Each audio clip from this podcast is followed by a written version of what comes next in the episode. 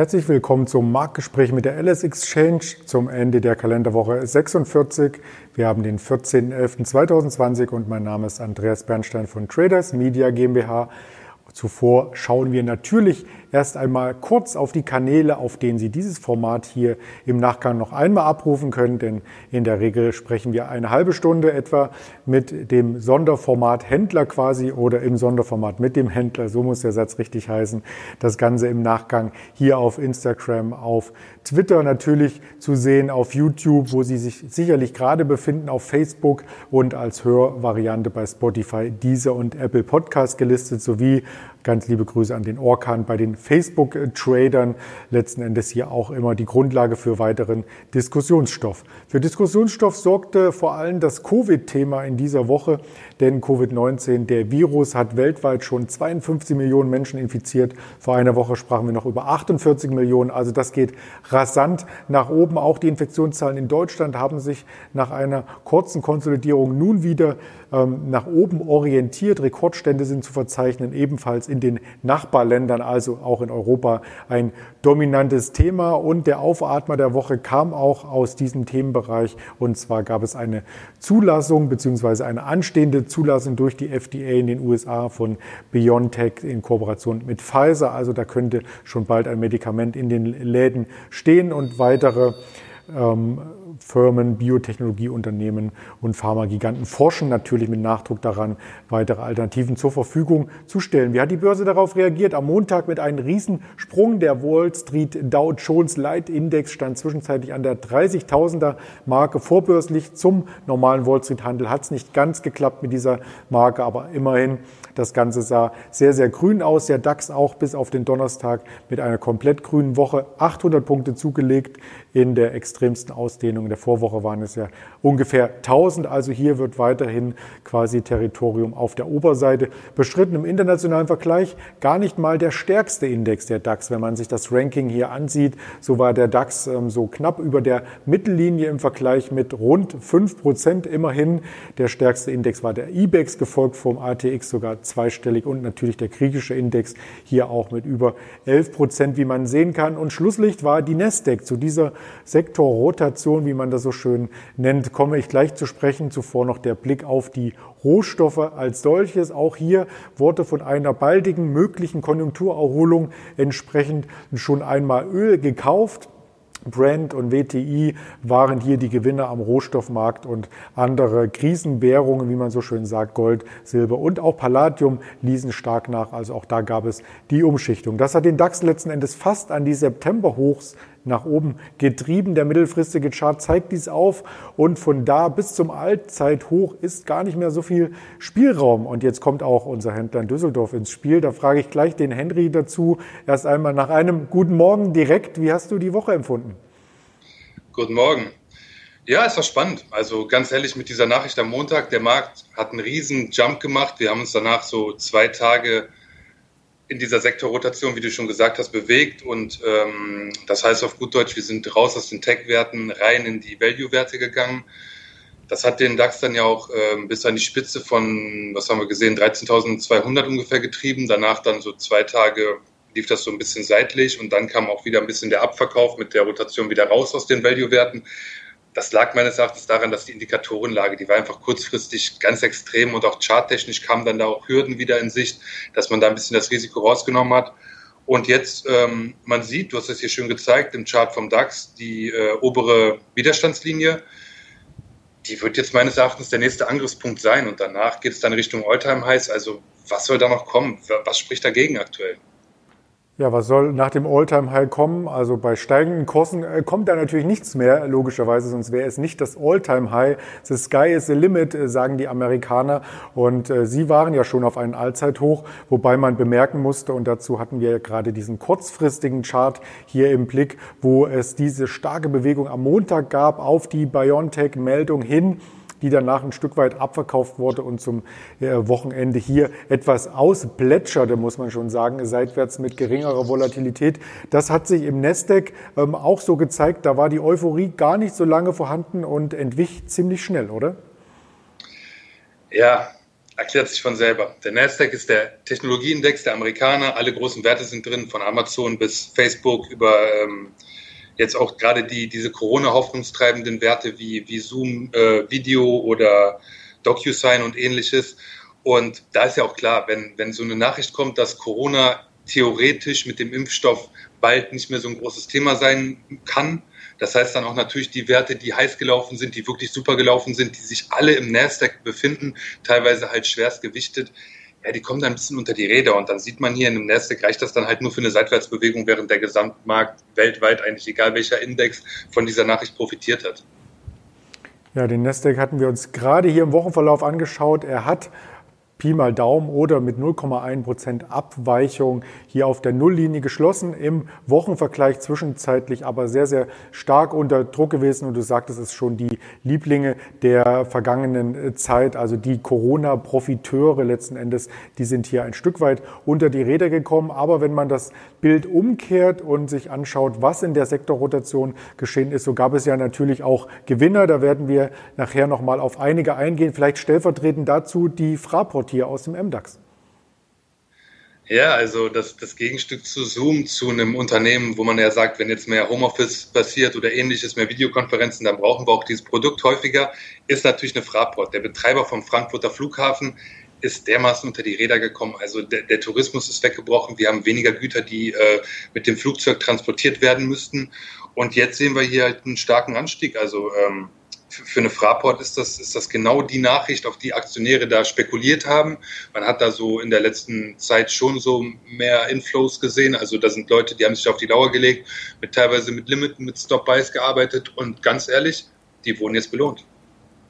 So sah das Chartbild auch aus und ob letzten Endes die ganze Wirtschaft nochmal belohnt wird, denn so eine Einzelmeldung, dass ein Impfstoff gefunden wurde, heißt ja nicht zwangsläufig, dass die ganze Wirtschaft von alleine ähm, beginnt, hier wieder Fuß zu fassen und in Gang zu kommen. Das hängt ein Stück weit natürlich auch von der Diskussion um das US-Stimuluspaket ab. Das geriet ein bisschen in Vergessenheit vor dem Wahlkampf oder vor der Wahl in der Endphase des Wahlkampfes ähm, war es ja gar kein Thema mehr, denn da hatten ja quasi Demokraten und Republikaner zusammen den Verhandlungstisch dann erst einmal beendet und das Thema auf nach die Wahl vollzogen. Aber jetzt frage ich einfach mal nach, äh, wie sieht es denn mit dem Stimuluspaket aus?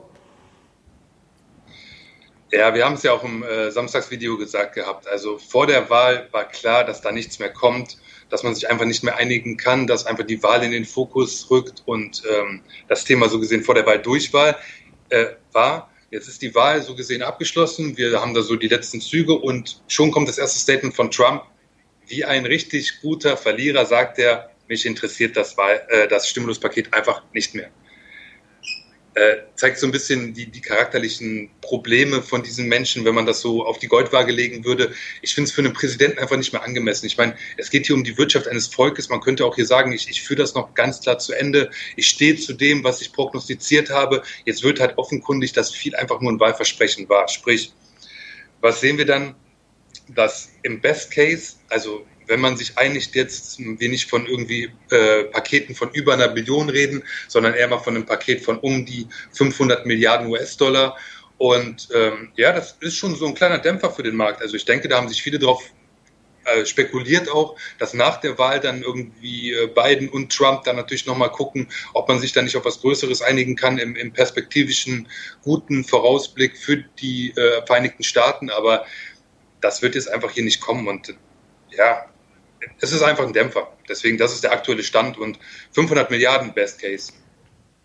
Der Herr Trump ähm, hat ja immer noch die Möglichkeit, als Präsident äh, Sachen zu blockieren, auch äh, verschiedenste äh, Leute aus seinem Stab und so weiter zu entlassen. Da fängt er auch schon ein wenig an damit. Also hier ähm, kann man nicht davon sprechen, dass eine Machtübergabe quasi geordnet stattfindet. Normalerweise ist es nach der Wahl so, dass der neue Präsident mit seinem Stab schon mal zum Weißen Haus fahren darf, Akten, Einsicht erhält und so weiter und so fort. Das ist noch nicht geschehen. Äh, Joe Biden muss hier als ähm, vermutlich nächster Präsident, so wie es die aktuellen äh, Stimmenauszählungen hergeben, ähm, ein wenig betteln, um hier daran zu kommen, an die entsprechenden Daten und hier mit seinen Teams Tritt zu fassen, Fuß zu fassen. Also da gibt es durchaus noch Querelen und Querelen könnte es auch geben, wenn man sich den US-Senat anschaut, denn da ist die Wahl noch nicht ganz gelaufen und dazu möchten wir auch den aktuellen Stand hier kurz besprechen. Ja, äh, man sieht, das ist ein Prinzip ein Kopf-an-Kopf-Rennen, 46 äh, Plätze für die Demokraten, 50 für die Republikaner. Und es gibt da wohl noch eine, eine nachträgliche Auszählung. Ich meine, es war in Arizona, wo ähm, wir von zwei Wahlmännern sprechen, die noch nicht ganz klar sind. Und wenn die dann noch so gesehen äh, den Demokraten zugeschrieben würden, dann hätten wir hier eine Pattsituation im Senat. Ansonsten scheint es aktuell danach auszusehen, dass die Republikaner die Mehrheit im Senat behalten und dementsprechend natürlich auch Joe Biden in der Zukunft das Leben schwer machen können, was auch so ein bisschen ein Geschmäckle hat, sagt man. Ne? Ja, das denke ich auch. Und da dürfte man auf alle Fälle nochmal mit Spannung hinschauen, äh, denn in diesem Bereich ist die Wahl eben noch nicht ganz äh, gelaufen. Und da hängt viel von ab, ob natürlich dann so ein neues Stimuluspaket ähm, durchgewunken werden kann oder ob es hier nochmal harte Verhandlungen gibt, die letzten Endes auch zu einer Zeitverzögerung führen. Vielleicht haben viele Anleger sich deswegen so ein Stück weit verabschiedet, fanden auch die Sektorrotation etwas ähm, zu krass oder auch zu schnell vollzogen und sind dann in den Bitcoin gegangen. Denn wenn man sich den Bitcoin anschaut, äh, so lebt der ja richtig auf, oder?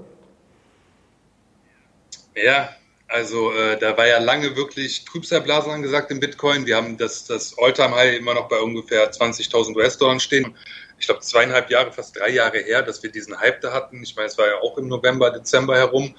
Und äh, aktuell sind wir bei wieder 16.000 US-Dollar angelangt, schwanken so ein bisschen um und weiter.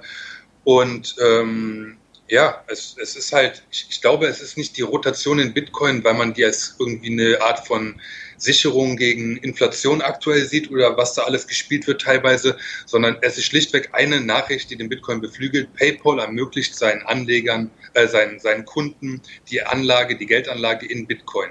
Das heißt, der Markteintritt ist unheimlich vereinfacht worden dadurch, dass das jetzt möglich ist. Das ist in, ähm, in den Vereinigten Staaten jetzt gestartet.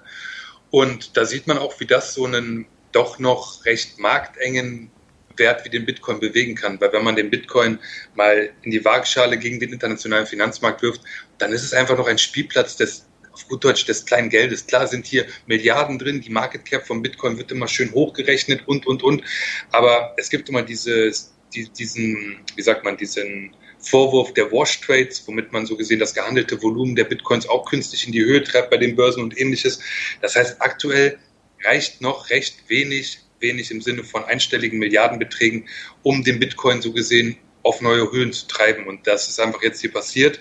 Ja, und äh, ich denke auch hier ist natürlich schon viel von der positiven Nachricht, was PayPal angeht, verarbeitet im Kurs mit 16.400 im letzten Hoch, ähm, im Jahreshoch so gesehen, sind wir schon sehr gut gelaufen.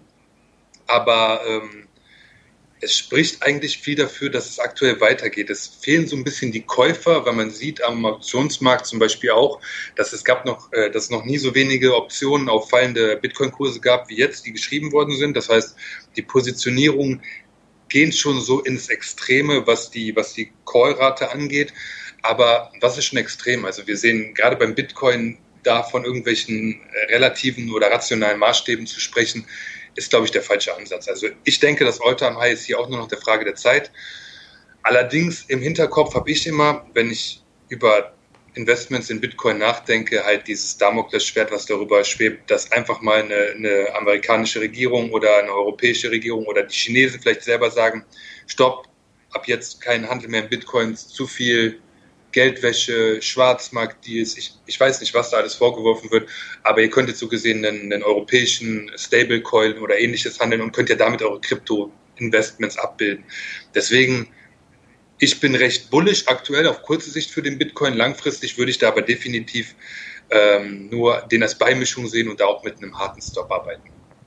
Ja, Frau Lagage hat ja auch in dieser Woche so ein Stück weit an, an die Jugend appelliert, ähm, hier in Richtung, ähm, die Jugendlichen wollen eine Währung haben, hat sie, glaube ich, gesagt, die sie selbst verwahren können. Also da ging die Fantasie um, dass die EZB das vielleicht auch äh, gut heißt und Bitcoin als offizielles Zahlungsmittel hier quasi mit legitimiert. Ähm, letzten Endes ähm, sprichst du ja davon, dass das Allzeithoch nicht weit weg ist und hast auch gesagt, im November, Dezember äh, vor drei Jahren war es ja soweit, also bei 20.000 standen, wenn man sich den Chart hier anschaut und diese Bewegung fortschreiben würde, ich habe das jetzt grafisch äh, mal nicht gemacht, um nicht zu viel Fantasie hier reinzubringen, aber vielleicht auf der Tonspur, dann würden wir ja wieder zu Weihnachten am Allzeithoch stehen, rein rechnerisch.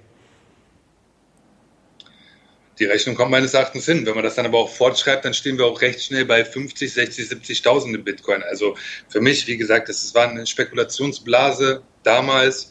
Jetzt wirkt es etwas fundierter, weil einfach dieser ganze Markt ein bisschen mehr gewachsen ist. Wir haben mehr potenzielle Kryptowährungen, in die man investieren kann. Der Bitcoin ist immer der, das Eingangstor in diese Welt. Das heißt, man muss eigentlich immer erst in einen Bitcoin oder in Ethereum alternativ investieren, damit man dann mit diesem Bitcoin oder Ethereum zum Beispiel ähm, dann eine andere Kryptowährung kaufen kann, die vielleicht sehr viel Potenzial verspricht oder ähnliches. Das heißt, Fortschreibung bei Bitcoin schwierig, aber schönes Gedankenspiel. Ich dachte, als Gedankenspiel hätten wir dann das Doppeltop. Ja, das, das steht natürlich jetzt auch an, aber ich meine, jeder Widerstand ist ein Widerstand. Die Leute, also die, die ähm, Anleger und Investoren sehen die natürlich auch. Wir waren schon mal bei 20.000. Oh, und was ist dann passiert? Ein harter Abverkauf folgte. Dass das wieder so passieren muss, wer weiß es. Vielleicht ist es auch einfach der Befreiungsschlag, der gerade noch viele Investoren vom Investieren abhält, weil man sagt, oh, da könnte es einen Doppeltop geben und sobald wir drüber sind, fließt da noch mehr Geld rein. Also, Sam warten wir es ab und vielleicht hat äh, Frau Lagache ja auch nur ähm, das Thema so ein bisschen vorbereitet, weil sie einen digitalen Euro einführen möchte. Also auch das ähm, wird ja immer wieder hinter vorgehaltener Hand diskutiert, dass die Zentralbanken hier an verschiedensten Stellen an einer ähnlichen Technologie arbeiten. Nun äh, Zukunftstechnik äh, beiseite, sondern direkt die Technik einmal erwähnt hier, wie man denn in solchen Kursbewegungen partizipieren kann. Denn wenn ich mich im Umfeld umfrage, wer hier Bitcoin handelt, da gibt es so viele Plattformen, jeder ist irgendwo anders. Mal gibt es Aussetzer, mal gibt es Riesenspreads und so weiter. Wie kann man denn als, sage ich einmal in Anführungsstrichen, normaler Anleger von einem solchen Kursaufschwung partizipieren? Das ist in der Tat schon relativ lange recht einfach bei Lang und Schwarz. Also es gab ein Produkt, das hat so den, den Markt eröffnet, das war von XBT, das war so ein XBT-Provider, ist der Anbieter gewesen. Das ist ein Bitcoin-ETN. Das heißt, das ist das Gegenstück zu einem ETF. Bei einem ETF wird ja die Sicherung mit Aktien erfolgt die ja. Das heißt, äh, der, der Emittent, der kauft in dem Sinne so viele Aktien, wie Leute vom ETF erworben haben. Bei diesem Bitcoin ETN, den du hier uns mitgebracht hast, ähm, läuft das entsprechend. Also der, der Emittent geht hin und sagt, okay, wir haben 50.000 Stücke emittiert, wir haben 50.000 Stücke verkauft, das ist ein Gegenwert von aktuell bei 65 Euro ungefähr 3,2 Millionen Euro. Dann kaufen wir jetzt auch für 3,2 Millionen Euro Bitcoins und hinterlegen die bei uns im Safe, wo die sicher liegen. Sprich, wir können die Anleger immer auszahlen, wir können immer gewährleisten, dass so gesehen der Bitcoin-Kurs ähm, auch in etwa dem Kurs des ETNs entspricht. Und wir brauchen hier auch keinen riesen Spread, weil sprich der Bitcoin wird 24/7 gehandelt. Es ist, es ist ein gut, also ich mag dieses Produkt. Es ist von Anfang an da gewesen. Es war immer leicht zu handeln. Es geht über die äh, außerbörslichen Handel bei uns. Es, es wird auch von teilweise von Börsenplätzen in Deutschland angeboten. Ich bin Fan. Und der Chart spricht natürlich auch dafür, äh, dass die Fans hier entsprechend schon Rendite erzielen konnten mit diesem Produkt. Also sehr interessant. Da habe ich auch was dazugelernt. Äh, vielen Dank für diese Expertise. Lass uns doch direkt überschweifen zu diesen Gewinnern dieser Sektorrotation. Wir hatten es am Anfang äh, bereits vermerkt und in den Entwicklungen der Indizes einmal kurz wiedergespiegelt. Also ein Stück weit raus aus Technologie, ein Stück weit wieder rein in klassische Werte. Und das sind natürlich diese Werte, die uns zuerst ins Auge fallen fallen auch die, die hier an der Börse letzten Endes partizipierten. Und da möchten wir einige vorstellen. Wir beginnen mit der TUI als Reiseveranstalter. Der Klassiker, also TUI war ja in aller Munde mit der, mit der Staatshilfe, hat man hier nochmal oh, TUI unter die Arme gegriffen, damit man überhaupt durch diese Krise kommt. Ganz stark gebeutelt durch die Corona-Krise. Ich meine, wer hat einen Urlaub gebucht? Wo will man den Urlaub buchen? Es klappt einfach nichts. Es, es, klappt ja jetzt aktuell immer noch nichts. Selbst wenn man jetzt beim Reisebuch anruft, dann wird man irgendwie vertröstet auf äh, das zweite Quartal 2021. Im ersten Quartal können wir schon, weiß ich nicht, was anbieten. Also für mich ganz klar, jetzt mit der Hoffnung, ein, ja, es ist, es ist stringent, dass man jetzt einfach wieder äh, sich erholt da im Kurs. Wir stehen bei 4,38 Euro. Wir kommen da von äh, 12 Euro, sprich, da da ist noch eine Menge Luft nach oben. Und wenn das nur annähernd wieder das Vorkrisenniveau erreicht, dann ist das jetzt wohl eine schlaue Wahl. Du sprachst die Buchungssituation an. Also ich bin, ich glaube, das letzte Mal vor zehn Jahren im Reisebüro gewesen, was nicht heißt, dass ich seit zehn Jahren keinen Urlaub gemacht habe, sondern gerade ähm, die jungen und äh, internetaffinen Menschen, die buchen das Ganze doch online, oder? Ich sage ganz ehrlich, TUI ist nichts für mich. Also ich, ich mache selber keine oder vielleicht einmal im Jahr oder alle zwei Jahre mal einen kleinen Pauschalurlaub, mal eine Woche oder ähnliches.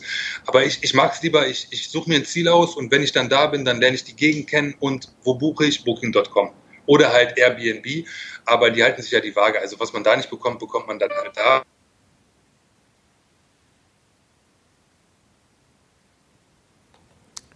Noch äh, bist du zu hören, aber es hat ganz kurz hier letzten Endes ähm, zu einem Aussetzer geführt, der hier bei Skype Einzug hielt. Und ich versuche gleich nochmal den Händler hinzuzuholen. Wir sehen hier im Hintergrund den Chart von Booking. Und äh, Booking war ja einer der größten oder ist einer der größten Reisebuchungsportale weltweit. Und äh, deswegen wird dieses Chartbild hier auch ähm, für uns die Grundlage sein für die weiteren Gespräche.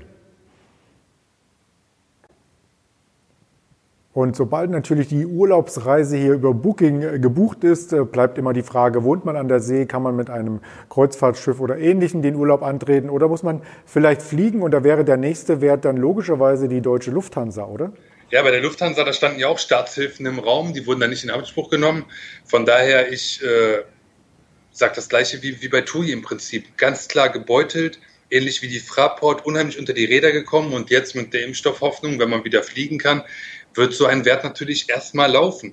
Wir sehen hier, dass trotz des Ölpreises, der, der unheimlich anzieht, die Lufthansa hedgt sich dann natürlich gegen den ansteigenden Ölpreis, aber dennoch sehen wir hier auf diese Woche alleine gesehen starke Gewinne und ähm, ich, also stark anziehende Notizen und, und ich denke, das wird auch erstmal so weitergehen, weil so, so schnell ist sowas nicht verarbeitet. Also man sieht dann erstmal die Ausmaße. Es gibt jetzt noch mehr Impfstoffe, die theoretisch dafür Entspannung sorgen können. Und wenn man dann erstmal sieht, wie schnell sowas dann doch gehen kann, wie schnell da Fabriken hochgezogen werden oder ähnliches, damit wird dann auch eine Lufthansa erstmal laufen. Denn wenn wir das gedanklich ein Stück weit weiter ähm, äh, spinnen, hier sind wir quasi am Flughafen angekommen. Fraport hatten wir besprochen als Profiteur, steigen in die Lufthansa-Maschine, fliegen ab nach Mykonos und dann gibt's natürlich die Konzertkarten des Raves dort direkt von CTS Eventim, oder? Ich, äh, ich bin ein ganz großer Fan von CTS Eventim. Also in Deutschland, ich glaube, ich habe noch ein Ticket letztes Jahr hier mal beim Kiosk an der Ecke gekauft, aber wahrscheinlich hat er selber dann auch bei, bei Eventim irgendwie über den Händlervertrag bezogen oder ähnliches. Also auf gut Deutsch, es gleicht für mich schon fast einer Monopolstellung, was dieses Unternehmen hier in Deutschland hat. Plattform und ähm, Plattformbetreiber, ähnlich wie Lieferando oder Delivery Hero oder ähnliches, ähm, für mich eigentlich ein Must-Have, wenn man als Deutscher sagt, ich möchte mich auf die Technologiewerte hier aus meiner Umgebung, die ich auch kenne, die ich gut einschätzen kann, konzentrieren, dann gehört das in jedes Depot und die sind halt auch unheimlich unter die Räder gekommen. Und ich weiß am Montag, ich hatte mal reingeschaut, alleine mit dieser, mit dieser Impfstoffnachricht waren da irgendwie plus 25 Prozent an einem Tag. Und ich denke, das kann auch so, wenn die ersten Konzerte wieder feststehen und man sieht, auch wie bei der Lufthansa, wie schnell es dann doch gehen kann und sich so eine Wirtschaft dann wieder äh, aufrappeln kann und Veranstaltungen wieder stattfinden. So schnell wird es dann auch im Aktienkurs gehen. Also ganz klares Top-Pick für mich eigentlich mit Booking.com mein Favorit von den heute vorgestellten Werten.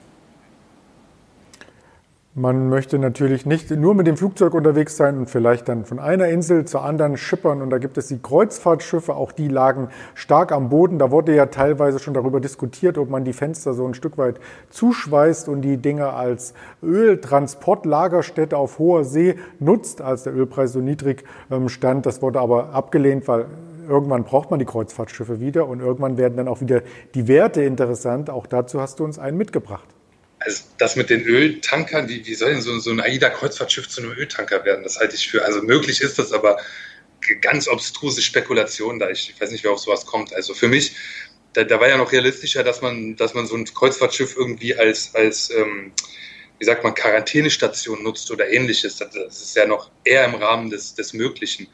Aber generell, also Carnival ist äh, Muttergesellschaft von der AIDA und man hat es ja gesehen, also wer traut sich mit der Aussicht, sich mit Corona anzustecken und dann zwei, drei Wochen auf so einem Kreuzfahrtschiff verbringen zu müssen, überhaupt noch aktuell auf so ein Schiff? Wer bucht das? Also ich, ich bekomme das mit so ein bisschen und äh, ich, ich, glaube ganz ehrlich, da wird den Kunden regelmäßig einfach nur irgendwas erzählt, damit die noch am Ball bleiben und nicht so gesehen die Hoffnung verlieren, dass sie irgendwann mal wieder eine Kreuzfahrtschiff, äh, Kreuzfahrt machen können.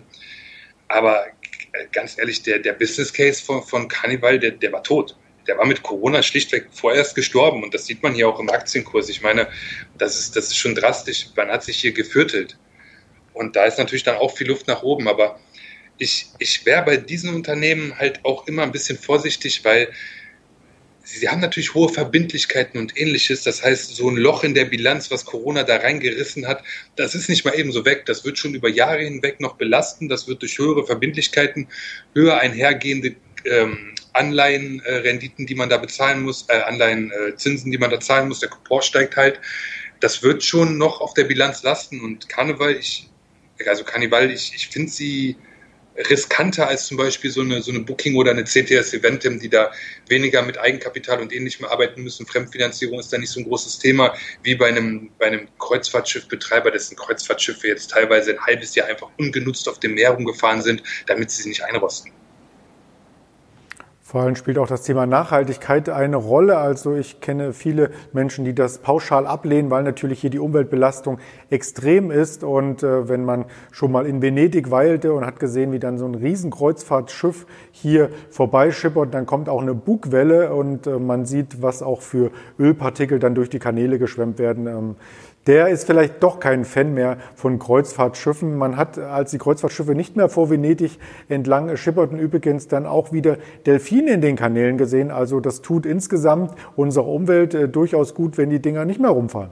Definitiv. Also ich, ich will das jetzt nicht verteufeln. Es ist einfach für manche das bevorzugte Mittel der Wahl, wenn man jetzt auf gut Deutsch vielleicht ein bisschen älter ist, nochmal irgendwie viele viele Städte, viel der Landschaft sehen will in einem Urlaub und sagt, man hat einfach nicht mehr die Kraft, sich da täglich in ein Auto zu setzen und von Stadt zu Stadt zu, zu pendeln als Backpacker und dann in Airbnb zu schlafen, dann kann man sich natürlich schön in so ein Kreuzfahrtschiff setzen und dann zum Beispiel die Fjorde da in, in Skandinavien hochfahren und dann natürlich tolle Städte sehen und ähnliches. Aber ja, ich finde auch der Kosten-Nutzen, der ist so ein bisschen, äh, es muss halt für manche sein, aber muss es wirklich in dem Ausmaß sein oder kann man es einfach mal eine Stufe runterbrechen und muss nicht damit Blogangeboten dafür sorgen, dass auch jüngere Pärchen oder jüngere Gruppen daran teilnehmen, weil es so preiswert ist, dass man die Schiffe halt noch voll bekommt. Also ich bin kein großer Fan und dementsprechend wäre auch so eine Aktie nicht nur auf den Environmental Gedanken im Hinterkopf behalten bezogen, sondern generell wäre einfach nichts für mein Depot. Das ist so meine Herangehensweise da. Vielleicht kann man sich die Fjorde ja auch auf so einen Geo-Channel letzten Endes anschauen, bei einem Streamingdienst wie von Disney. Die hatten ja in der letzten Woche Zahlen gemeldet. Ja, das ist natürlich nicht unbedingt das Gleiche, aber ähm, theoretisch geht's klar, theoretisch geht alles vielleicht mit so einer VR-Brille und Ähnlichem kann man sich dann weiter durchführen, aber das ist alles Zukunftsmusik. Aber genau das ist ja das, was auf so einer Aktie wie Cannibal halt lastet. Wenn das kommt, wer geht dann noch in Kreuzfahrtschiff und, und spart man sich dann nicht das Geld, kauft sich einmal sowas und ist dann raus. Das sind viele Gedankenspiele, die für mich sowas, so zu viel Unsicherheit bei mir in so einer Aktie irgendwie auslösen, wenn ich daran denke. Und das ist für mich halt deswegen kein Investment Case. Wohingegen Walt Disney, wir haben es schon am Freitag gesagt, Roland hatte das schön ausgedrückt, ist so ein bisschen das Best of Two Worlds. Also wir sehen hier Freizeitparkbetreiber, natürlich die ganze Filmsparte und ähnliches mal außen vor gelassen, schon immer, aber diese Freizeitparks, die waren leer, die waren zu. Die kann man jetzt langsam wieder anlaufen lassen mit, mit neuen ähm, Corona-Abstandsregeln und Hygieneregeln und, und, und. Das kostet alles Geld, das lastet auch auf der Bilanz. Aber die Impfstoffhoffnung bringt natürlich auch hier die Aussicht, dass da wieder die Profite in den Freizeitparks äh, steigen. Ne, dass überhaupt wieder da Geld umgesetzt wird. Und ähm, Best of Two Worlds haben wir gesagt. Die andere Seite, Disney Plus, für 5 Euro im Monat das ganze Disney-Programm sich angucken. Das ist jetzt keine Werbung, das klingt vielleicht so, aber ich war direkt überzeugt. Ich habe es noch nicht, weil ich äh, einfach, ja, ich bin mit Netflix zufrieden. Ich, ich bin nicht so der große Streaming- äh, äh, Nutzer so gesehen, aber ich verstehe, dass man hier 73 Millionen Menschen schon auf seine Seite ziehen konnte, weil es einfach ein Top-Angebot ist. Und damit ist natürlich auch die Kehrseite der Medaille mit dem Impfstoff, der theoretisch kommt, weniger Menschen zu Hause, wir haben es beim Zoom-Beispiel gesagt und ähnlichem, weniger Menschen müssen sich äh, Samstagabends überlegen, was man denn mal guckt, anstatt dass man mal in ein Restaurant geht. Sprich, ich glaube nicht, dass der Wachstum ähm, von den Nutzern von Disney Plus so rapide weitergehen wird, weil wenn man es zum Beispiel mit Netflix vergleicht, die haben viel länger gebraucht, um diese Anzahl zu erreichen. Aber äh, Generell, man hat da zwei starke Standbeine. Eigentlich kann es einem Disney-Aktionär egal sein, ob der Impfstoff kommt oder nicht. Man ist hier immer top aufgestellt. Man hat für, für beide Welten hat man einen Investment Case und, und die Gefahren, die sind hier eigentlich eigentlich nur, dass die Aktie aktuell schon zu hoch bewertet ist, zu gut gelaufen ist, weil sie einfach ein Top-Pick ist. Wenn man sich hier bei Disney Plus das Programm anschaut, gibt es natürlich unzählige Filme aus der Vergangenheit, auf die in der Mediathek zugegriffen werden kann, aber auch ständig neue Serien, die gedreht werden. Da gibt es zum Beispiel die Wanda Vision, das ist eine Marvel-Disney-Serie oder auch die Star Wars-Serie The Mandalorian. Und da ist dann die Frage, ob auch alle aus diesen Serien hier nochmal ein eigenes Format bekommen. Da ist zum Beispiel im Gespräch, ob von Star Wars der Bobo Fett eine eigene Serie kriegt. Also da kann man quasi wie bei Marvel ähm, so ziemlich jeden, der Zauberkräfte hat oder kurios aussieht, noch einmal mit einem extra Format versorgen und das ins Unendliche ziehen, oder? Ich, ich muss das korrigieren. Ich, ich bin mir sicher, er heißt Boba Fett. Ähm, Entschuldigung. naja. Äh, ja, definitiv. Also äh, ich, ich bin selber, ich, ich bin großer Fan. Ich, ich gucke gerne solche Arten von Filmen so. Ich finde, das sind die Filme, für die man auch noch ins Kino gegangen ist, diese Marvel-Filme, weil sie einfach ähm, bildmäßig impulsant sind. Ich, ich muss jetzt nicht unbedingt für jeden Krimi, jedes Drama ins Kino gehen, das kann ich auch zu Hause gucken. Aber ich glaube, dass hier eine große Fanbase ist und auch wenn es dann immer Menschen gibt, die sagen, ja, muss jetzt wirklich die dritte Auskopplung vom vierten Nebencharakter aus der Serie noch sein? Ja, weil es gibt Menschen, die es gucken und, und wenn es halt keiner guckt, dann wird es halt wieder eingestellt. Sprich, sie werden probieren, sie werden Geld in die Hand nehmen, Geld investieren in diese Serien und sie werden sicherlich ähnlich wie Netflix dann einen guten Algorithmus, eine gute Marktforschung haben, die ihnen auch im Endeffekt sagt, okay, diese Serie kommt gut an und die nicht. Hier haben wir die Einschaltquoten und hier nicht. Lass uns hierauf konzentrieren. Dementsprechend, ich glaube, Disney Plus wird uns in der Zukunft weiter als Thema begleiten und macht natürlich auch die Disney-Aktie dementsprechend attraktiver. Ja, ich meine, Wolverine hat ja auch quasi ein eigenes Format bekommen. Ähm, warum nicht auch Boba Fett? Wer war das nochmal? Das ist der, das ist doch der, der Kopfgeldjäger aus Star Wars, oder nicht? Dieser mit dem, mit der Maske, der fliegen kann. Das, das weiß man doch. Das lassen wir mal offen und klären das Ganze dann später hier in den Kommentaren. Insofern, ich bin kein extremer Star Wars-Fan und du vielleicht auch nicht, ähm, aber wir haben das auf alle Fälle mal erwähnt. Äh, das sollte hier, äh, denke ich mal, reichen für die Diskussion. Wir möchten nämlich zum Ende dieser Schalte, wir sind schon wieder bei 30 Minuten in diesem Wochenendformat. Die Zeit geht immer so rasant um mit den vielen Informationen. Noch einmal die Fachfrage stellen, ob wir denn jetzt hier womöglich schon in einer Jahresendrelle sind, denn saisonal sind ja immer Oktober, November, Dezember dann mit die stärksten Börsenmonate, oder? Ich glaube, ja, das habe ich letztes Mal schon gesagt und wir sehen, es, es kommt jetzt einfach sehr viel Entspannung rein. Biden wird erstmal gucken, dass er ins Amt kommt. Es wird da erstmal vielleicht ein bisschen hin und her geben zwischen den beiden in Amerika, aber aufs große Ganze bezogen haben wir eigentlich eine positive Nachrichtenlage. China ist versöhnlich ähm, von, von der Front. Was Öl angeht, kommt kein Gegenwind. Wir haben den Impfstoff. Wir, wir haben so viel, was jetzt positiv reinspielt und eigentlich wenig Gegenwind. Man kann natürlich sagen, ist das alles schon eingepreist? Das ist wieder eine andere Frage. Aber das heißt ja nicht, dass nur weil es eingepreist ist, wir jetzt den Abverkauf sehen werden. Also ich glaube, es spricht einfach immer noch mehr für eine Jahresendrallye als dagegen. Selbst wenn sie dann ausbleibt, ist, glaube ich, das Risiko für ähm, wirklich einen Abverkauf der ist einfach geringer als, als das Chancenrisiko aktuell ist meines Erachtens einfach gut. Mein Statement.